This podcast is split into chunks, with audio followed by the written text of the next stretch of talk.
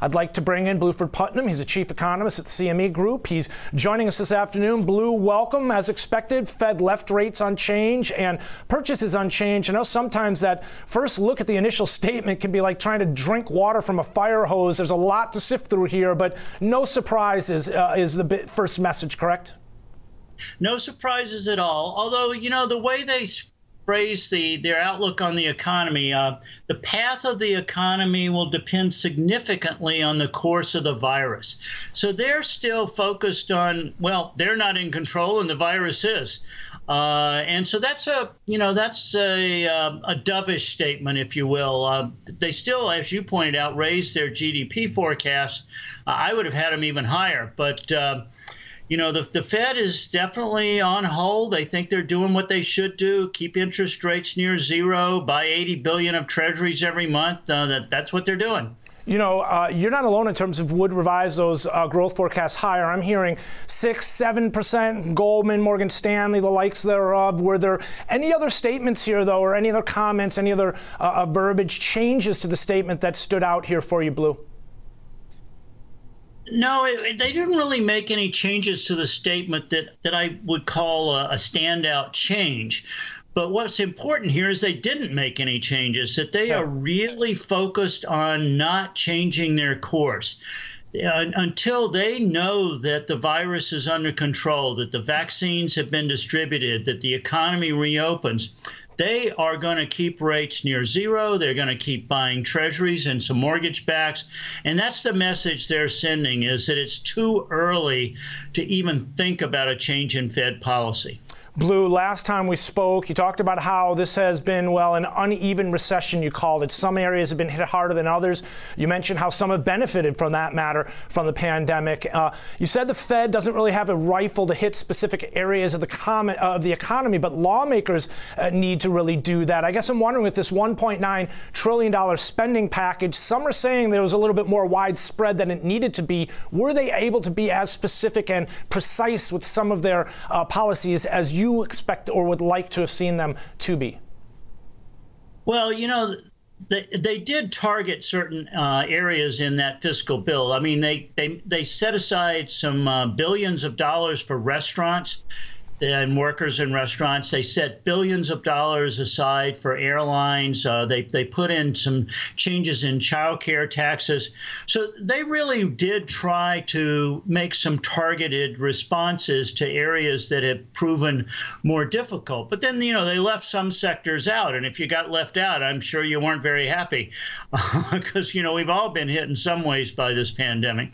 The big thing about this 1.9 trillion, though, is 1.2 trillion is going to get spent in this fiscal year. That's before September 30th.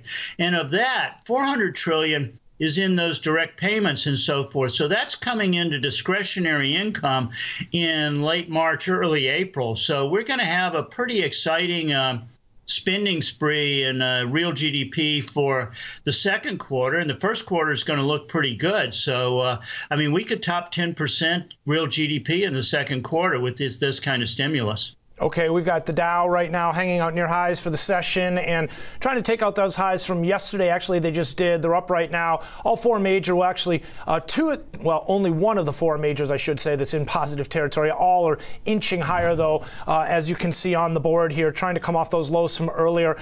Um, let's talk a little bit about how uh, Blue last time Powell was having to urge lawmakers to step up to the plate to uh, do their part here right now and uh, provide that stimulus measure. I guess guess I'm wondering this time around, does he applaud them?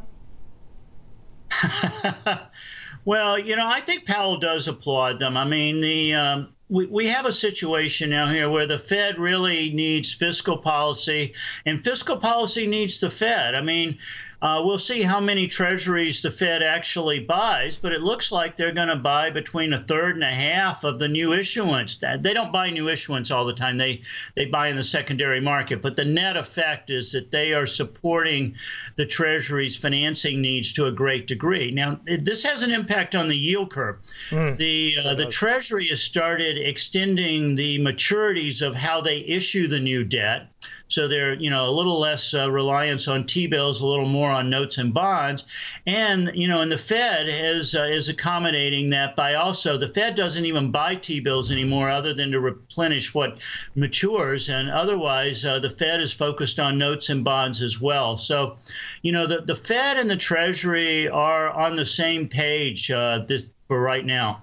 Let's talk about if they're on the same page. I wonder if they're uh, reading from the same paragraph because it does seem like um, right now we, we have uh, Biden already focusing on infrastructure. It seems like this BBB plan. I guess I'm wondering if Powell feels like maybe that would be a little bit too much or what his stance would be on another package so soon when we really don't know uh, uh the impact from the prior one and considering again uh, uh, the magnitude thereof.